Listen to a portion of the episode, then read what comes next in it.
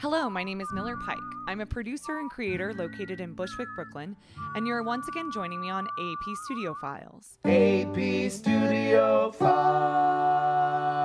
If you're joining us for the first time, please check out the wonderful artists we've already interviewed on our first two seasons with featured artists such as our fantastic technical producer, Artie Kapishki. If you're an old time listener, welcome back. Excited to introduce you to season three, episode two. Give us a follow at AP Studio BK on Instagram and TikTok for more updates regarding on how to attend our monthly apartment party or on how to become a featured artist either on the podcast or at apartment party. Please check out our new mini episodes on Patreon. Just these few dollars can really help us out, so please give it a listen. Ma'at joined us in the studio today to discuss her life balancing music and a full time career. East Flatbush native, she has always had music in her veins, picking up saxophone, clarinet, violin, and drums at a young age. Beat making became more of a serious passion post college, and she dreams of making a catalog of music that celebrates and embraces her voice as a queer black woman. Her EP is releasing this fall or winter, so be on the lookout. Welcome into the studio today, Ma'at. Thank you. Happy to be here. I'm so happy to have you. After my kind of more formal intro, could you introduce yourself to the audience in your own world? Sure. So my name is Ma'at, and I'm a producer, rapper, musical artist, and born in Brooklyn. Raised in Brooklyn, still based in Brooklyn. Woo. Probably time to leave, but I have been producing music, making music for about five, six years now. But music has been always part of my life, but more intentionally, more recently. I've been working with different artists. I'm working on my own, like, singles, working on my own album. Woo. And yeah, performing more recently after being locked down, which has been really great this year. That's actually how I think I've been able to like get more collabs, meet more people just like Yeah. by performing in Bushwick, Starr Bar. Um, Shout out Starr Bar. Shout out Starr Bar. I fucking love Starr Bar. I mean, I feel like I have weirdly had so many connections to Starr Bar, like through, well, obviously through Carrie. Mm-hmm. Shout out Carrie Blue. Ma'at and I met at one of Carrie's panels over Empire State Music and Arts Festival, which was so well done. so amazing. That's Starr Bar is exactly how I met Carrie. It's how I met a bunch of folks actually, and it's like a very great eclectic mix of people. so I I try to make it there on Mondays when I can. Yeah, it's a good crew. Is it back to every Mondays now? It's been every Mondays. Okay. Yeah, every Monday. I missed like the last two Mondays, but I need to I need to get back out there. Yeah. So I don't get rusty. I think it's a yeah, it's a good kind of exercise. Yeah. For sure. In conversation, in connection, in I'm sure your work and art as well, kind of like playing with are you playing with new stuff often when you're there? I I would say more recently, yes. I That's feel exciting. like when I first started going to Starr Bar, it was more like, all right, like I need exposure. I need to get my stuff out there. And then like as I started going more consistently, it's more like I want to see how the crowd reacts. Like Right. it's a pretty good crowd usually and like so I'm like more inclined to like try out unreleased shit like when I go there. Yes. Try out the I weird shit. Try out the weird shit. That's and like there's so much weird shit. So I'm like, this is perfect. Mm-hmm. That's awesome. Um, I actually think of like I think I want to do. I get spooked out of doing it all the time, but like I love making beats. Like beats is my bread and butter, Mm-hmm. and I'm like, oh, just go and like play some beats, see how people vibe out. But I always get scared about doing that because I'm like, will that be an Make engaging performance? Exactly. So I'm like, I'm just gonna fucking play a beat or two, and you know, I just saw Kaytranada a couple like maybe last week, and he that's all he does. He Yeah. just plays his shit and vibes out. Yeah. and I'm like, yeah, like. Just feel yourself, and like you know, maybe people feel it too. So That's that might be what I'll do. I love to see. I was recently working on a big show at the the Armory show at the Javits Center, and it was just so inspiring being around so much new work, like really Yeah. new shit. Like everything was made in the last two years. Like when do you see a collection of work like representing over six hundred artists from all over the world, and it was like new fucking shit. Yeah. and it was weird. Some of it was weird. I think we're we're the best shit. We're That's the best shit. unwell sometimes. like but in the best way yeah Yes, you know in the way that i want to see So, kind of getting back into your life specifically, and I know you said this in the questionnaire that I sent out, and also just now in your own little intro that music has been a part of your life forever. Yeah. And do you have a first impression of music, or were the adults in your life playing music to a point that it inspired you, or did it just naturally occur with you getting into like band and stuff like that? Well, I will say both of my parents are music heads. Like, Awesome. Both of my parents love all different types of music. So there's always music playing in the car, always music playing in the house. So it's always been like, even I do that now as an adult. Like Yeah. there's always music on. So I feel like that's a big influence. But what really got me into making music, like when I was really young, maybe like just starting school, five, six, like I started playing the African drum. Like that was the first instrument I played. So percussion. The djembe is an hourglass or goblet shaped African drum. It was created by the Mandinka tribe in what is now Mali around the 12th century. It has been played by West Africans in Mali, Guinea, Senegal, Burkina Faso, Niger, and neighboring countries for hundreds of years. Djembes are traditionally made from a single piece of hardwood from the lange tree, with shaved goatskin stretched tight over the steel hoop on top. A second steel hoop with rope is used to tighten the top and tune the drum. Goat skin was used because it was thinner than calf or antelope and so was able to make higher pitched tones when struck near the edge.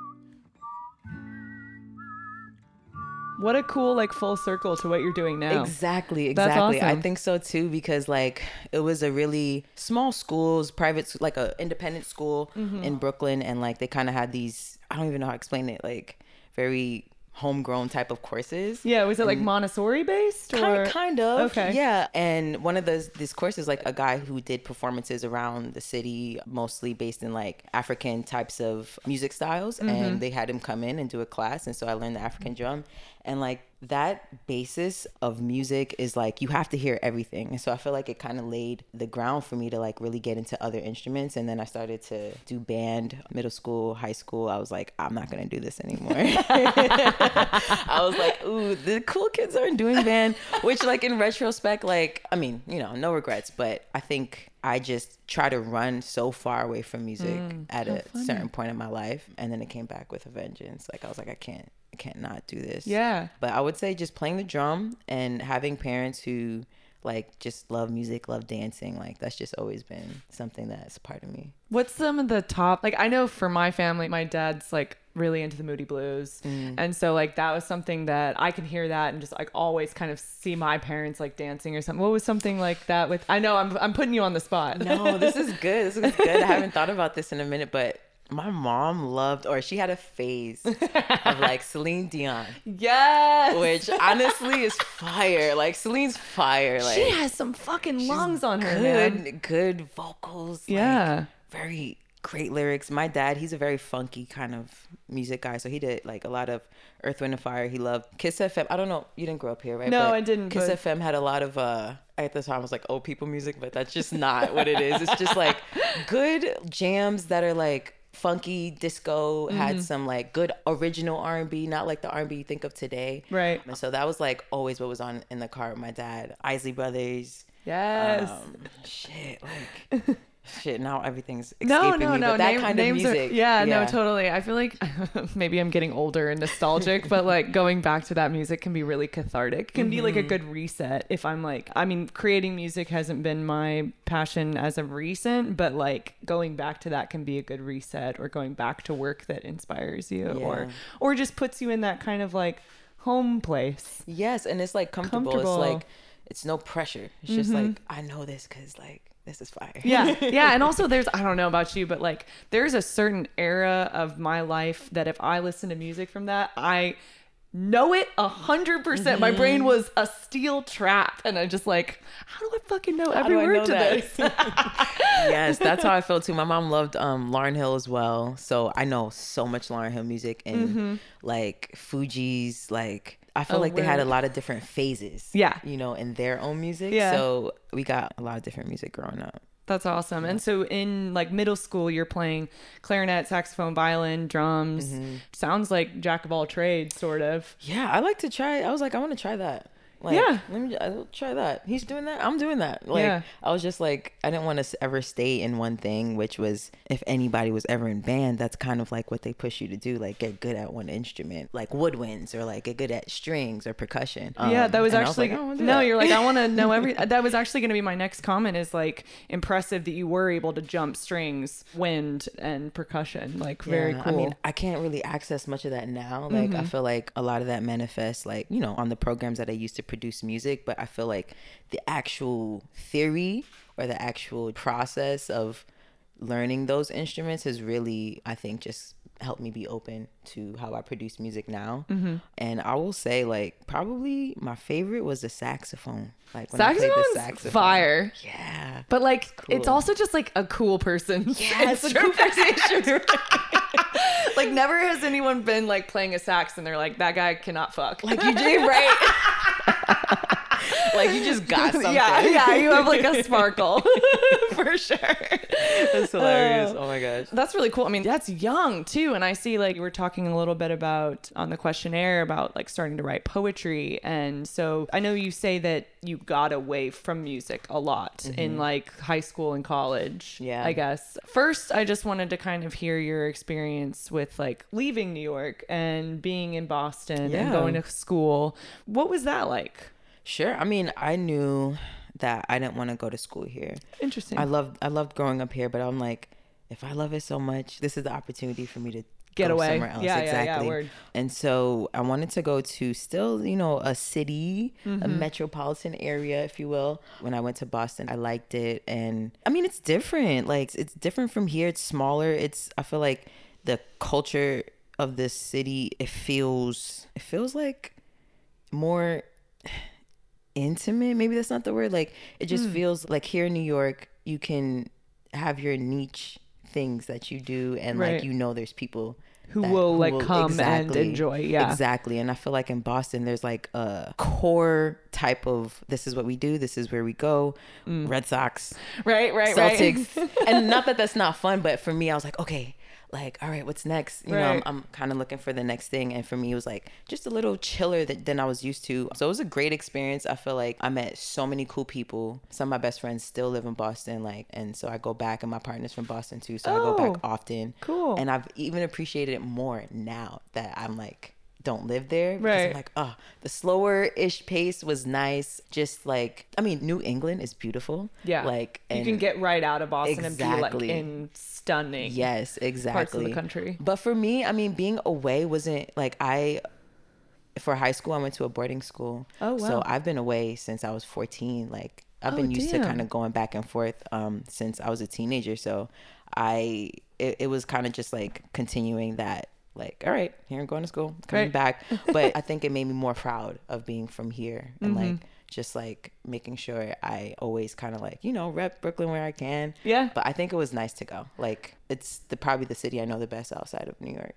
Yeah. Yeah. So you go back to visit pretty often. Yeah. Yeah, my- Every few months probably. Oh, that's nice. Yeah. That's awesome. I mean, it's quick to get over there. My brother, when I was first living here, my brother was going to Berklee College of Music, which Oh, cool. was a very intense experience for yeah. him. But, and I think because of that, when I went to visit, he didn't necessarily know the city that well because Mm-hmm. his whole experience was being in this like very intense music program. Right. So I feel like I've never really experienced Boston.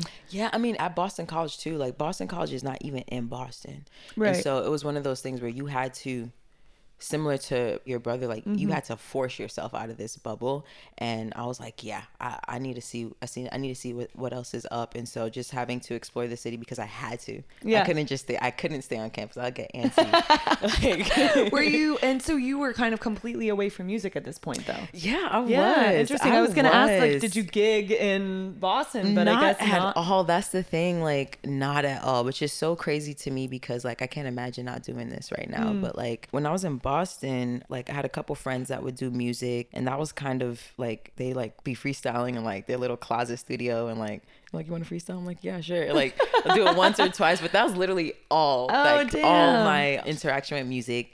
There were bands on campus. There was a Mm-hmm. pretty cool music scene, but it's not something I ever tapped into. Um, Yeah.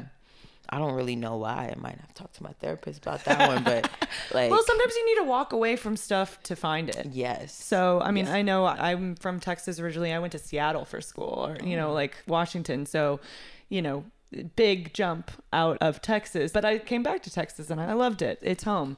But I definitely feel that kind of like push and pull of creative forces. So, I guess kind of going forward, you've been at this boarding school, which I wanted to touch on again. So, where was that? So I went what was the decision there? I went to school in New Jersey. And, Oh, uh, shit. and, uh, Jersey. I love I love Jersey. People, New York people be hating on Jersey, but I love Jersey. My boyfriend's from New Jersey, so he'll love to hear this. He'll be like, yes.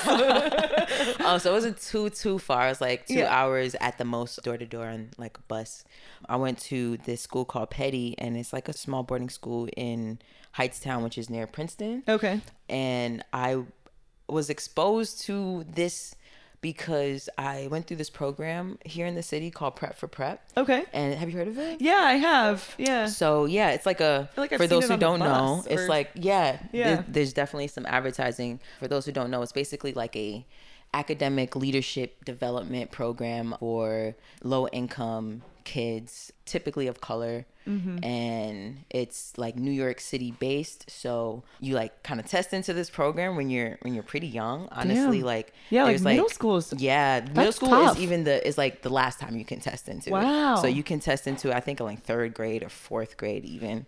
But the whole premise of the program is to prepare you, prep for prep, prepare Mm-hmm. you for like a preparatory school or prepare you for an independent school so that academically you can transition from public school to uh, an independent school.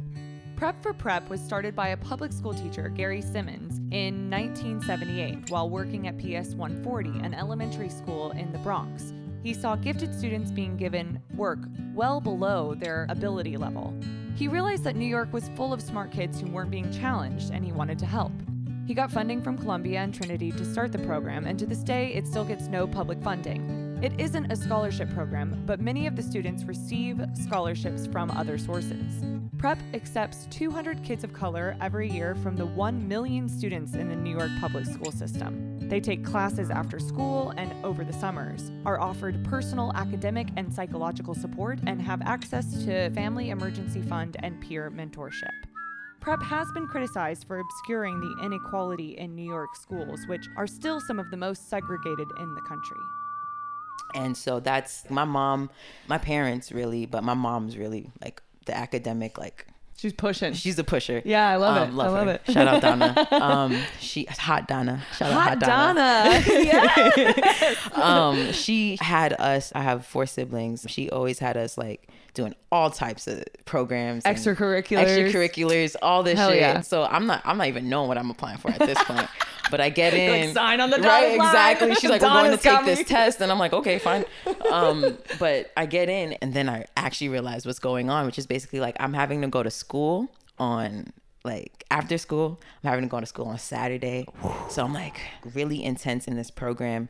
But the reason for it is so that once you get to these schools, you're not like, oh my Blown god, back. blown back. Yeah. Um, so I do appreciate it. In Right. retrospect, it's just like really difficult, honestly, growing up. But I went Yeah. through Prep for Prep, and Prep for Prep basically works with a consortium of boarding schools in New England, in New Jersey, and basically will have this group of, let's say, 50, 60 kids in a class. Okay. Um, and everyone gets placed in a school. Wow. Um, and they help you with like applying to these schools, taking the whatever test you had to take to get into like the standardized Place- test. I yeah, forget what it was. tests. Exactly. Mm-hmm. And so that's how I found myself in boarding school. Like it was never something I was like, oh, I'm gonna do it. You know, I only Yeah. really, really was exposed to that from like literally Zoey 101. Like Yeah. literally PCA. So I'm like, it's gonna be PCA. Like, but it was not like that. But it was a good experience for the most part. I think coming from Brooklyn, coming from East Flatbush, like that's not the I wasn't the type of kid that was predominantly there. It was like mostly affluent white kids who grew up in Jersey, who are from Yeah. Jersey, kind of knew each other. I was gonna say that area. exactly rich. Yes, Yeah. definitely, and have been in school together. And Oh, so I felt like it was a bit of a culture shock for me. And then I'm, you know, always coming back and forth. And I feel like I'm this person at home, and people are like, oh, you're the girl that goes to boarding school. And then I go to boarding school, and they're like, oh, you're the girl from Brooklyn. So it's always like playing these worlds like a lot. Yeah. But like I have my best friends. My best friends are from are from Peddie or from high school. The Peddie School has approximately 530 students from 19 different states and 22 different countries. 37% of their students are there on scholarships, and 49% of the school are students of color. Their classes have 12 students on average, about a third of those in New York public schools. Class sizes are currently capped at 34 and are supposed to be reduced to 25 over the next five years. The campus is eight miles from Princeton, New Jersey, and has a pool and a golf course. And coincidentally, I'm actually going back next week. One of my best friends, she's the director of DEI at the school now, which is great because they didn't have that position like while I was there. But they're doing like this this day where they bring in people to do workshops. Oh so my I'm doing this like music themed workshop. What? gonna- Yeah, I'm, I'm, I'm like nervous, but I'm excited. Oh, I'm, they're gonna I'm think mostly you're so excited. cool. thank you, thank you. That's so Um, awesome. But yeah, like I feel like there were some tough aspects about that experience, but I wouldn't trade it. yeah. I'm sure it was like a lot of like the code switching kind of stuff that you were experiencing Yes, too. definitely. I, I mean, I still like that's something I literally have to like try not to do, Yeah. like in my everyday life today, because I feel like it's it was so ingrained in me, like since In white spaces versus like black spaces Exactly. or or just home versus away. exactly. Yeah. Yep. Yeah. That's tough. What a cool full circle experience to be able to go back. I'm excited. I haven't been I haven't been back in a minute, so I think That's great. That's great. And still close, which is nice. Yeah. So you're in college and you've made I guess a pretty drastically non-musical decision in your um, degree. Mm-hmm. Can you speak to kind of the decisions or the process that that took Yeah. to make those decisions? Um, I would say like because of this program, honestly, Prep for Prep, not only did they help with like getting into like independent schools, but they're very like these are the types of careers you can have like even before college. And so I felt like I got a lot of guidance in terms of what might be good to major in. Not saying that like I made a mistake, but like I felt like these are the majors I need to do Yeah. in order for me to like Make money. make money, have this job, get this salary, like make my parents proud. You know, like that's kind of where my head was at for a long time. Mm. Like just kind of tunnel vision into like, I need to graduate with this degree. This is what it's gonna. be. I mean, I thought I was gonna be a, a, a trader. I don't know where the fuck that came from. because what the fuck? Like, Damn. I'm not like That is a world no- to nothing against in. traders, but like that's not that's real. That's not really who I am. That's Right. just who I thought I should be mm-hmm. because that Are you the firstborn? I'm not the first, but I'm the second. Okay. I'm the second. But so you did have something to prove. I, I had I had some I had I had a little chip on my shoulder. I still do. I still do. What's up, Ayana? That's my older sister. But that's kind of where my head was at with Yeah. those with that. I was like, I need to choose the right thing to set me up for success. And it sounds like that was kind of modeled for you as well. Like your Yeah. parents were like, Hot Donna was making decisions, Oh. making work happen. For sure. I even had this moment my junior spring, was it? Yeah, it was like my junior spring. I'm like more than halfway done with college. And I'm like, Mom, I don't know about this finance degree. And she's like, Are you fucking kidding me? She's she's basically "Get her like, done." Yeah, she's like she's like, Okay, so how many she broke it down like this. She's a very practical mm. woman. She was like, So how many credits do you have left to like get this, you know, finish your finance program? And I'm like, oh, I think it's like at this point like two or three. She's Oh. like, do it. Do it. So Yeah, I was I'm- like, I'm with Hot "Oh, on this yeah. one. and I was like, oh, you're you're not wrong about that. I'm like, okay, I'll do it. And then she was even like, she supports me so much. Like I love her. She's even like, even if this is not what you want to do, like going forward, like finish it. Like don't Yeah. quit. And I'm happy I did. I'm happy I did just because like I didn't want to quit. Right. You know, I didn't want to quit, but I knew I knew something didn't feel right. And so That's big. yeah like and and when i left school like i had so much more free time to kind of just sit in that and really trying to think about like so what do you want to do? And i just been writing. Like i've just been writing. The whole time like i've been writing and it's just been like sh- stuff that i have in my journal or like I was gonna stuff in my notes and, and like then i really was like oh this is what i do when i don't have anything else to do Like, Is it creative writing or is it personal writing or is it a mix of both? I would say it's more so it was more like poetry and just like early lyrics, but mm-hmm. I didn't know there were lyrics at the Right. time, you know what I mean? And it was just kind of like words that I thought were really beautiful or things that I thought really felt great to express, but I didn't really know how to direct it or how to channel it until my boy Sam, like my friends who was in freestyle in the closet, like um Shout out Boston College. shout out shout out my boy Babo. Um he like had a little small studio set up in his place when he lived out in Washington Heights and like he would invite me sometimes and I'll just hang out, watch him do his thing. You know, he used to produce and, and kind of just like hop on tracks and stuff. And one day I was like, Can I show you something I wrote? yeah. and like that was that was like the beginning of everything moments. exactly i was Yeah. so nervous i Oh. was so nervous it was the first time i ever rapped Mm. or like actually like said lyrics out loud like i would perform some poetry sometimes in college like probably twice or three times not Yeah. nothing crazy but that was huge for me because It was taking it to like that next. Exactly Level. putting it out in the world and once it was out in the world i was like okay how do you feel about that and i was like i love that Ooh. I love that. So that was really cool. That was like probably three months after I graduated. At that point, I was like, "Oh, I not do this before?"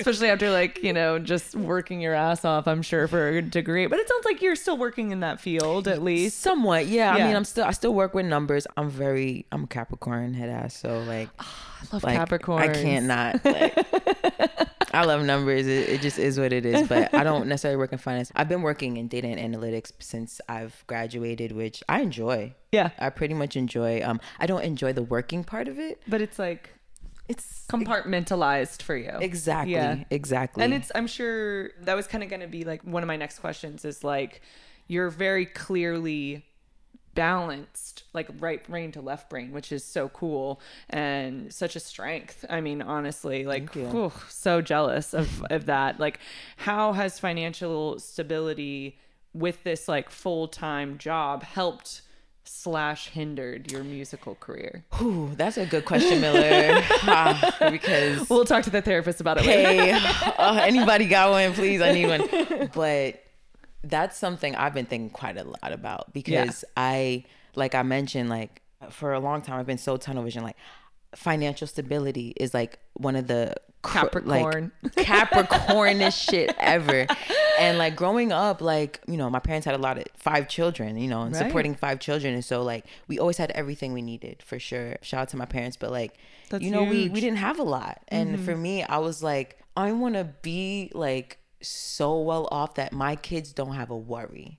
Like that was kind of one of my big motivations, and Yeah. like not saying that that's bad, but like I think it it made me like really lean into that left brain. capitalism is rewarded. I mean, like if you can work within it and you know, it is rewarded. Yes. That mindset. Exactly. And I feel like, especially in my corporate career, my data and analytics career, like, I mean, I'm to pat myself on the back. I feel like I've been crushing it. You know what I mean? Like, Yeah. I've been killing it. And that really, really, really, um, I think comes to a, an interesting like tension with my music because like I think pursuing music full time is what I want. And then I think about this paycheck that comes every two weeks that Yeah. pays my bills, that I can buy sneakers. I love sneakers. I love sneakers so much. gotta have the Gotta have, the, sneakers. like I, you know, like all these things that I romanticize, I mean, materialistic things, to be honest, I romanticized growing up. I'm like, oh my gosh, like I'm in a place where I feel like I can not only be able to indulge a little bit, but like I want to leave something for my children. Like I mm-hmm. want to build wealth. I want to own property.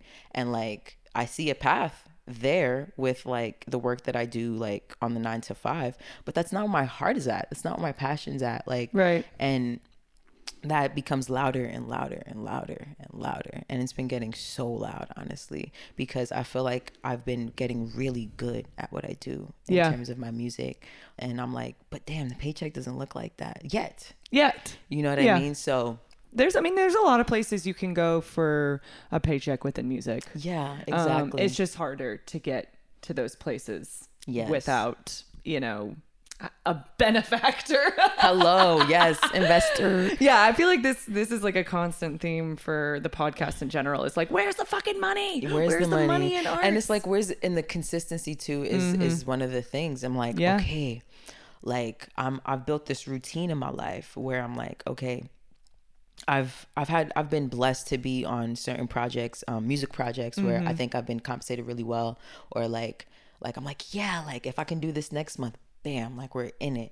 But like it, it's, I mean, you probably know, like, Oh, yeah. very well, like it's it's hot and cold, or it's like it's spicy, it's hot, it's sizzling, and then it's frozen. Yep. You know, and yep. and gig life is woof. it's it's tough, and that's that's where that left brain Capricorn is like, girl, so what? So what's up?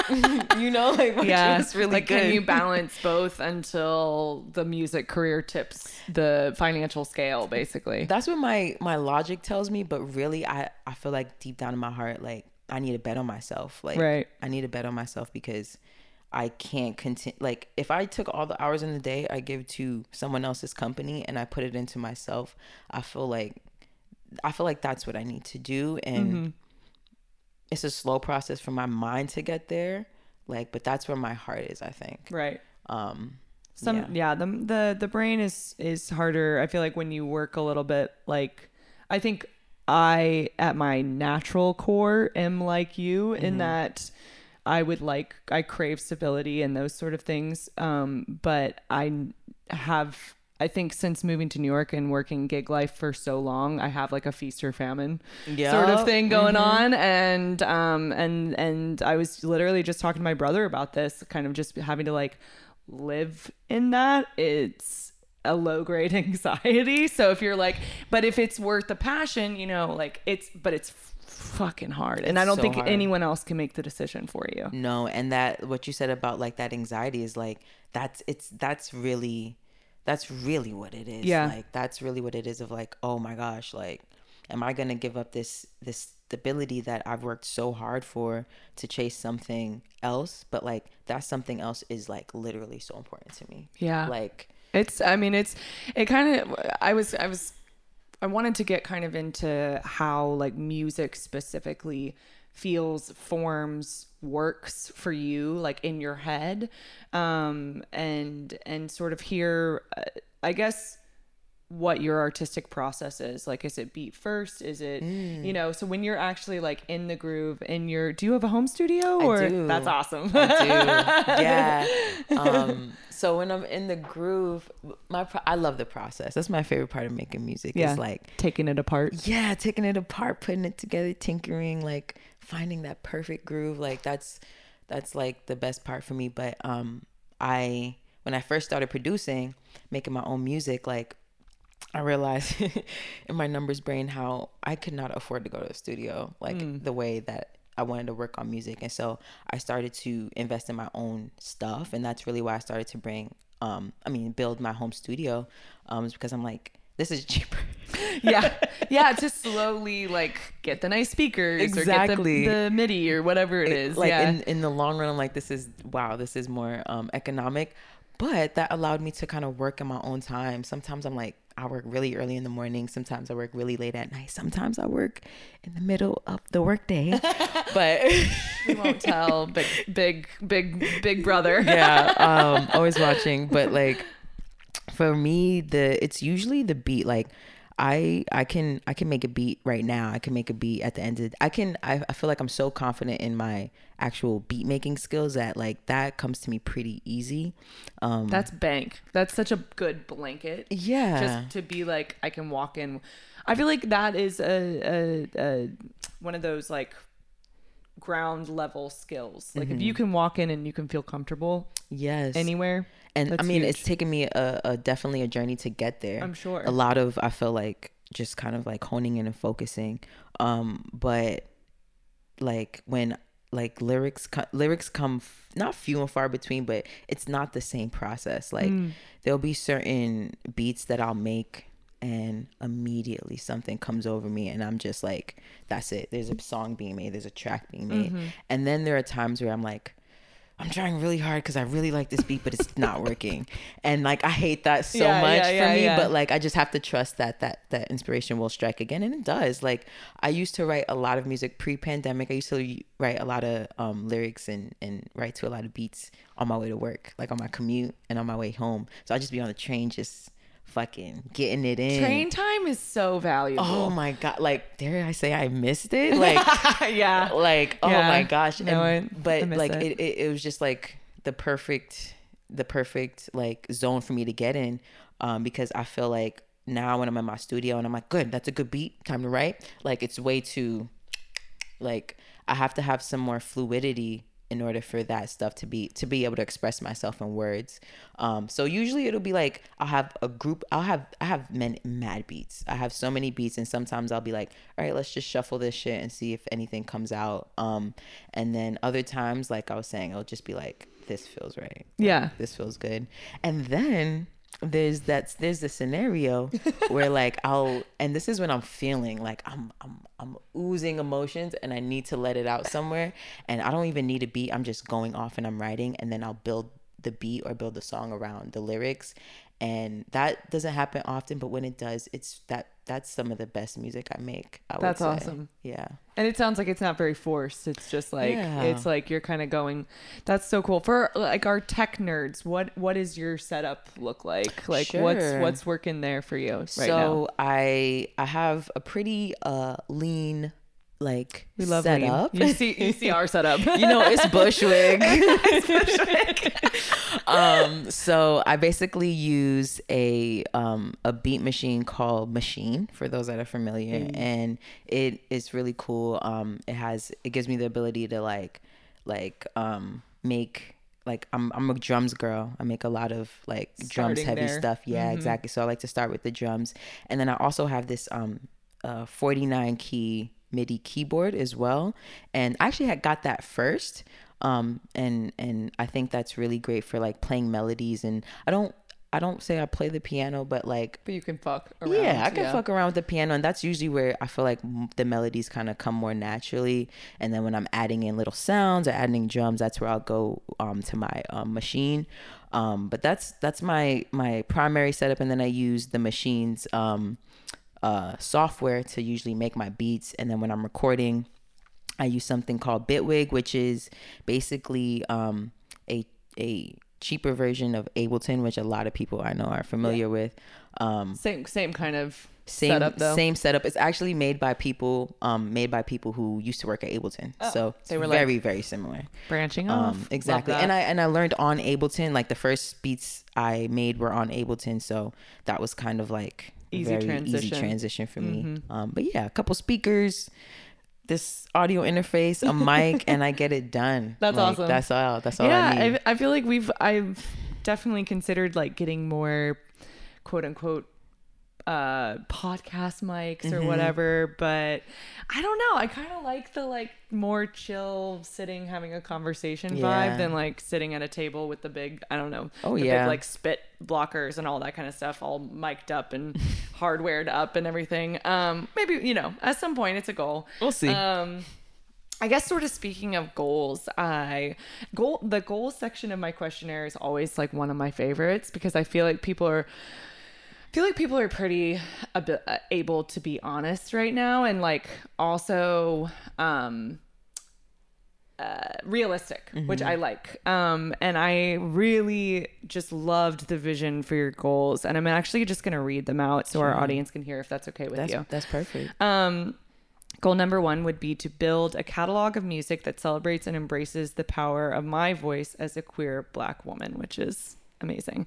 Um, pursue beat licensing, sync opportunities for television, film, and advertising, and write and produce songs for major artists, mainly rap, hip hop, hip hop, R and B, and neo soul. Awesome. So Yeah. so speak to that first goal, building a catalog. I guess I sort of think of like music as you know, mostly being released now as singles or albums. What does you what what for you is the difference in this like building a catalog? Like Um, kind of like a sorry. No, it's okay. um kind of like just when i look back at my at my body of work like Mm. all inclusive of everything that i've made from the first song i recorded on soundcloud please don't go there and like to the Oh shit, we're gonna link that in bio. Hey, and it's over this interview now terminated. um like just being able to really be proud of that Yeah. music that like when when i look back and and i listen to the songs that i've made um that i've produced and i've also like recorded myself like i want to be proud of that Yeah. i want to i want to be able to show that to like my friends and my family and and and then be proud of that and i wanted to stand for what i stand for Right. which is like being free and who you are. And, like, Representative of you. Yes, representative of you, even even if it's not perfect, representative of you, whatever that looked like on Tuesday, whatever that looks like in two years, like representative of that, and kind of like what we were speaking about, like a time capsule, mm, like mm-hmm. of just like going back and being able to be like, yeah, like I'm proud of that. I'm proud of how I represented myself, and that's probably that. I think I wrote that first because I think that's my biggest, like, that's what I want. Like, mm-hmm. it would be great to make money off of music, i.e., the syncing. You know, it'd be great to work with big, big artists, but like, I want to be proud of the shit I make. That's so huge. I know we talked about that a little bit on Tahir's episode, just being able to like, yeah, like you said, a time capsule and also just saying like in a year from now, being able to look back and be like, wow, we were succeeding at that moment, whether it felt like it or not, whether you were grappling with these questions of like what the future, you know, I'm, I'm grappling with those for, for AP and all those sort of things. Like what the, what, does the future hold? Where does the money come from? How do we, you know, move these processes forward? Yeah. Um, get them to a bigger audience. Get, um, you know, uh, work with with people we respect and admire, and um, I think that's awesome. So yeah, I mean, when it comes to like the syncing and and um, for television, film, and whatnot, um, are you like actively pursuing that right now, or is it more like a head goal? I, I would say both. Like I've had I've had um opportunities to work on on on this like less in the sync the way people think about it. Like i submit my tracks and they get used for you know different types of content and more like bespoke projects that i've worked on with people for. Like youtube content creators um podcasts even. Yeah. i have i've worked on three different podcasts providing like musical um production. I also Oh, did some audio editing which whew yeah, we bow down to Artie. we do, we really do. go or shout out Artie. Um, but like I like like I I've even worked with like nonprofits on like you know a fundraising like video and, and things like that. And so So kinda um, getting your chops up yeah, on that, yeah, yeah. Like I kind of like wanted to like dip my toe in to see if it's something that I liked. Um, and it is. Mm-hmm. Yeah. It is something I like, and I think that I I feel like I still need to learn about what the next steps would be to do that on a larger scale. Yeah, but your music lends itself to it. Like Mm. your your beats are are great for that. I Thank think you. as well. Like like um like you said that kind of like drum heavy vibe that you go Mm-hmm. for. I feel like that blends in really well with a lot of uh, media, Yeah. which is awesome. Uh, you know, since we're big in manifesting around here, what are some artists that you would want to work with? like maybe New York based or or you know who else, whoever. Oh man, I have um I I love so many people. Um and the people that I'm thinking of right now are actually like not huge artists. Like there there's this artist who I met doing um a show this past summer. Um and her name is Just Muse and she is amazing. Awesome. And we've we've connected and we just got to follow up, but I need to work with her like and I think I think oh, that's fun. both of us would be really like I think our vibes would really like just create something really beautiful. Mm-hmm. Just Muse is a vocalist and composer based in Queens. She's been performing over eight years and has been releasing her own music since 2018. She calls her style a fusion of genres, mixing electronic, R&B, and soul. She is currently working on a new EP. I think collabs with other producers are underrated and so cool and I think a North Star Oh. North North Star in my head like I love Kaytranada. I'm, I think I mentioned Kaytranada already. Like Yeah. I love Kaytranada. Like and he doesn't do that a lot, but maybe he'll do it for me one day. Hey, We can we're, we're putting it out there. We're putting it out there into the universe. exactly. Um, and then I will say manifesting as well. Like I really, really, really would love one day to work with Ari Lennox. Like I can see that lending itself really well. like her producer, Ali. I know she has somebody she works with. Hello, but like. Let me get in there. like I love what he does, and I think I, I'm I'm very much inspired by the music that they make together, and I think that that would be someone who I'd love to work with. That would be so cool. Yeah. Okay, well, we're gonna look back in like five years and be like, "Oh shit. Fuck yeah, let's Oh, do shit. it. Let's do it it. happened. It happened.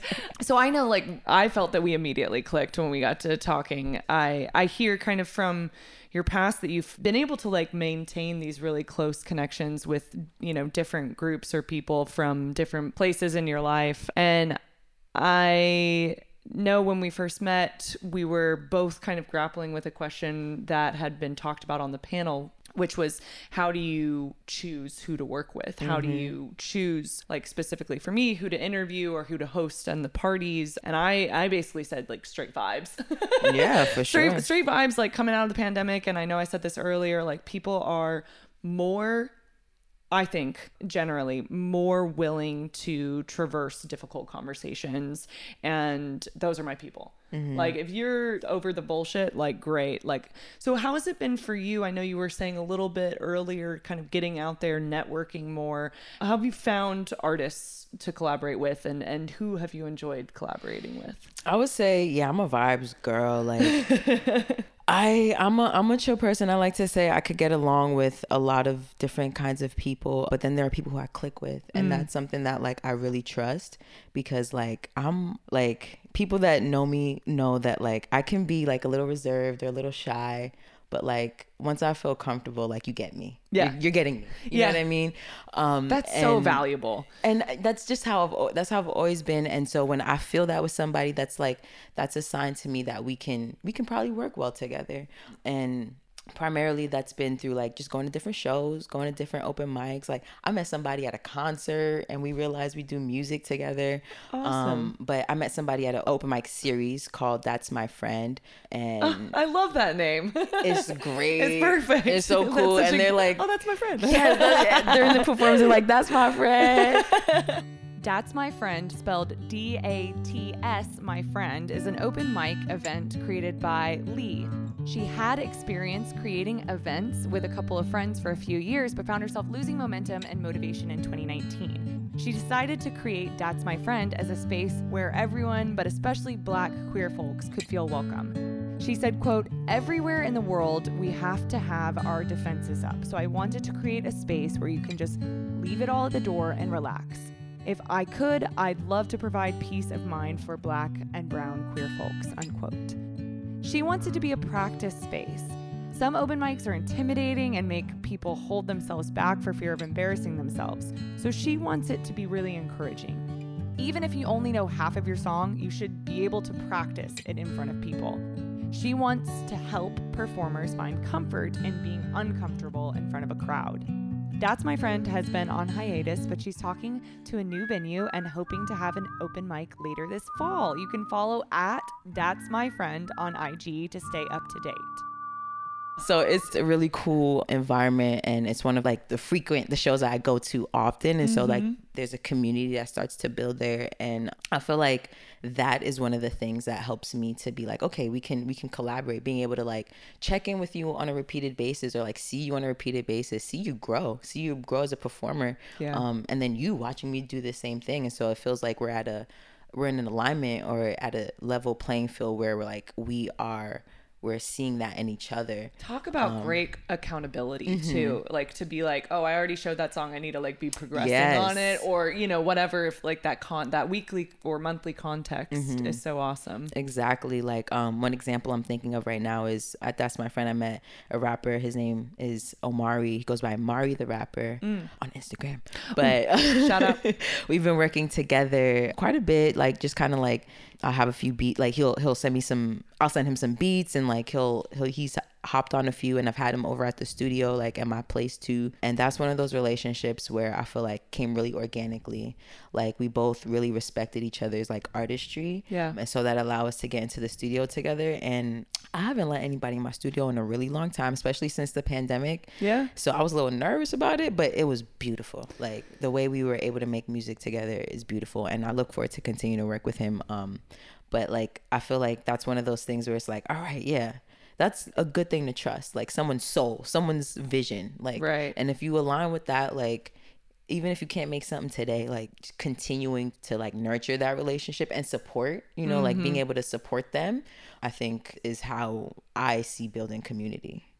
A hundred percent. I feel like being able to invest in another person and see that investment reciprocated, Mm-hmm. whether it's through time or even just showing up. I know we talked a lot. So each season of the podcast has had kind of its own like thesis question. The first season was, uh, what does joy look like in a community setting going forward? Second season was, what methods of community support inspire you? And a lot of it was just showing up Right. like just being there for one another whether that's you know by buying a $10 ticket or you know showing up to a free event and being like a body there representing like support for this mm-hmm. person so i want to go back a little bit i'm getting ahead of myself but i wanted to hear a little bit about your upcoming ep mist tell the people So Mist is actually the project I've released before. oh i'm sorry And- no, no, that's okay. Mist, I love Mist. it was my first oh, oh, throwback, but it was like my first project I actually dived into, and I produced most of the tracks on that. And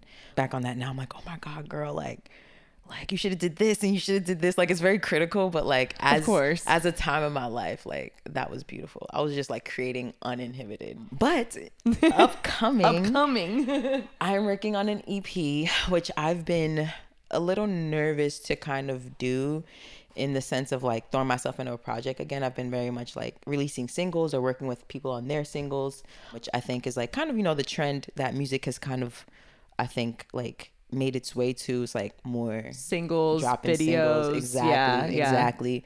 And I staying hot all the time listen hot sweating um but i've gotten to a place where i'm like i'm just trying to put something together like Yeah. i don't even know how to explain what that feeling was but i'm like i want to do a project and i kind of approached it by looking at like all right what do i have in the vault like what can i kind of tease out which is not how i approached my first project at all but it's been a really great process so far like i would say it's been a really healing process. I feel mm. like a lot of the times when the songs I put out are the songs that I'm like, that sounds good. Like the skill wise and technical wise, like this is good production, this is good lyrics, like this can hang out there. But the stuff that I feel, I feel like I'm a little more like hesitant to put that out.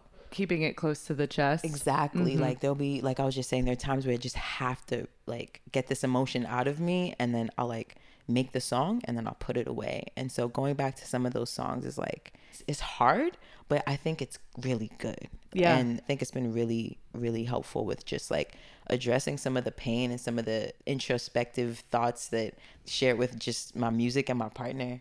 And I think that I'm nervous to put that out there, but I'm also excited because I feel like there's some really good music on this. I think I want it to be, I'm trying to get it down to like five tracks. okay um, but I basically have most of the tracks that I just need to like get it nice and crisp. I don't have a name for it yet, but just know that it's like the inner part of me. Like Oh. it's just like the part that a lot of people don't get to see and like I'm just exploring that part and I think that's going to be really really cool. Uh, Definitely. I mean, I heard you being kind of critical of your 2019, you know, release, and obviously we look back and we go, ugh, you know, we could change things or whatever. What was like? What were some of the learning curves that you took into this new process? Because you Mm-hmm. said it formed pretty differently. Absolutely. I would say like I am able to kind of like think of it more holistically. Mm. Like versus like song, song, song, song. Like think of this whole actually actual body of work a little more his holistically and think about like what I admire about the albums I really love, which is like them just being able to listen to it with no skips like just being able to flow through it because it's just put together so well like that's really what i'm hoping for and i think that that comes with experience and time and that's something i think that that people will see from my first project or even from the music that i've been putting out since then. I think that's something that people will see. And then in terms of just like the learning curve i feel like being able to maybe it's not a learning thing but just like more of like a chill out thing like mm. i get so hung up on how my voice sounds in ah. the mic. And so i'm just like being able to like release that a little. yeah exactly. Yeah. like it don't have to sound perfect. You just gotta sound like you. Yeah. And i think that's something that i'm trying to just like just be you know Yeah. like just be let it out. Don't it don't got to be perfect. And i think that's something i have to continue to just like remind myself of as i'm making this project because i feel really confident in like in what i have. So i just got to let it be. That's such, I mean, I feel like that's like a perfect analysis too for like the last three years is just like being kind and being okay with just being you Mm-hmm. and just not having to have any of these additives like in your work or your life. you know, just like taking it simple, slowing down. Well, we're really excited to hear that. I'm excited. Um, one last question about that. Is it like, so I hear you saying having this holistic drive throughout. Does that mean it's one storyline or one, you don't have to reveal. no, no, no. I, I think this is great because I've been trying to figure this out myself. So, You're so like, we'll all it?" figure it out together. It, yes, Yes. like yes. I think that the unintentionally the songs are telling this story that I didn't even know it was telling. That's fucking dope. so I'm excited about that, and I'm like, I didn't even know how this will come out. Right. Um, and so just kind of realizing that as I'm going, I'm like, all right, let's lean into that. And I feel like it's telling the story of just like something that I'm pretty private about, like my love life and like relationships. Yeah. Um, and I've been in a beautiful, beautiful relationship for like the past five plus years, um, Oh, which has been amazing. amazing. Y'all are great, by the way. Like, Thank you. Um, uh, you and your partner holding down that one corner at Empire State Music and Art Festival when we did the apartment party with them, like just holding it down, just being like so lovely, light, and giving love to all the artists Thank was you. awesome. Yeah. Thank you. I appreciate that. And I I'm able to I think talk about a lot of things in this project that I don't talk about with a lot of people. And I think It's good to have those outlets. yeah, it's good to have that outlet and it's good to like kind of just give myself permission to do that. I don't know what it is about me that I'm like no one can know about all these things I'm going through. Like the one of the ways that I get through that is by like the music that I make and I think that like it can help somebody else get through some some some of the things that I've been through um in terms of just like like love and and not just even loving somebody else like Loving yourself. for sure. huge Yeah. i mean it's huge i mean I, I feel like it's a conversation that's come up a lot you know i'm i'm 32 and i definitely feel some like behind in some ways quote unquote which is fucking like it's crazy. it's so crazy because i'm like there is literally no path we are all just like running mm-hmm. and just having to be okay with that like sense of like where are you Yeah. um which you know loving yourself has been a really big theme for myself as well so Yeah. happy to hear that there's going to be a project out about it well I really appreciate you being here today. Um, I was so happy when we first started talking and just like hearing your music and also just you have like a really you have a really good thing going. Like I just want to say that from an outside perspective, and I know like my opinion means No, that's nothing, That's but really like great to hear. I, I you have a really that. good thing going. So I just uh, thank you so much for being here. And uh, I have one more question, which is our thesis question. It's a little bit dense, so let's like take our time with it. But a lot of things that have come up, and like I know we've even already touched on this, is like money. Where is the money? And so m- when I was looking into this next season, or I was thinking a lot about why there are no external ways that artists are being helped in a consistent way. I mean, mm-hmm. obviously there are grants and things like this, but blah blah blah. So I I started thinking like big picture stuff. And I you know this is something that I'm really passionate about. And getting money into artists hands and and relieving some of that financial burden off of them has been something I've been feeling really passionate about. And I don't know what the right answer is at all. But um, my question is um, and the thesis for this season is if true governmental or societal shifts could be made to how the world views art and artists what would that look like to you That's a good ass question. Damn. thank you Wow. Hmm. I mean, I can't. The first thing that comes up for me is like, there's this. Uh, we're so obsessed with like, like human capital. Like, Mhm. what can you your your body and your mind do for me? And, and we put a price on that so much, and that's just how we operate. It's how we make money. It's how we have to pay for where we live. and How you Yeah. have to pay for 40 food hours a week literally you know most of our lives Yeah. if, you know um and i think that if we can shift away from that thinking into like like putting value on on other things that are not just like what can you do for me I think that would help artists. Like, experiences, like uh, putting more value on experiences. putting more value on experiences, like going to a show and seeing somebody pour their heart out. Yeah. Like, what is that? What if you had to put a number on it? Like, Mm-hmm. like, I'm not sure everybody would have the same number, but like, I think that would help compensate an artist. Yeah. Or like, like, this body of work that I'm putting out, like. Don't look at it as like how many hours did I put into this, or or like, like how many years of experience do did I have? You know, like what if we looked at it as like this person poured their fucking heart out, like, Mhm. and I felt that, like, let me let me Yeah. let me support. They put their life into it. Yes, Yeah. exactly. And Yeah. I think that maybe that mental shift of like, like transaction, like that mental shift from transaction to like, to like actual just support, I think could be could be really powerful. Like, Mhm. I mean, that's something I struggle with. Like, like I mean, it can't help. Like, I can't scroll on social media without seeing somebody like give their two cents about how you have to monetize like whatever you're doing. No. And I think And that's so so, tough. it's like so hard, man. it's so hard. I don't like, wanna. "Oh." exactly. I like, but like, I need to live. exactly, exactly, exactly. Yeah. And and it's it's the tough reality of the world we live in. And I think that if I had it my way and I saw somebody even like it doesn't matter how many streams they have, or it doesn't matter how many fucking t-shirts they sold I, like i don't care like if i feel connected to you i want to support that Yeah. like and i and i and i do feel that in certain ways like i feel like you know like the the kids that are on the train doing these crazy fucking pole Yeah. work yeah. I'm like, They're I need to give you some, you know, like Yeah. what- whatever that thing is. Like, I, I feel like, you know, there's obviously a whole, a whole, a whole different capitalist angle to that, but like the feeling of like, wow, that was amazing, and I just saw you express yourself in a way that like I couldn't even think of. Like, I love that. I love Like, that and too. I feel I like just being able to value that, like, would be great. And I feel like with if we could remove the onus from the individual and like put it more on systems Mm-hmm. um, to help kind of facilitate.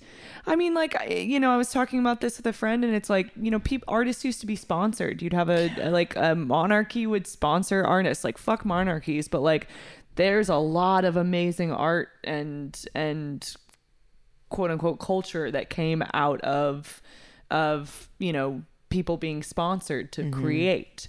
And i just don't see like you know there's there's some there's some there's money. Yeah. and how do we get it in our friends hands? So this is what i'm putting out here. I'm also manifesting this how we get our money our money. Um how we get this bag. How we get the cheese.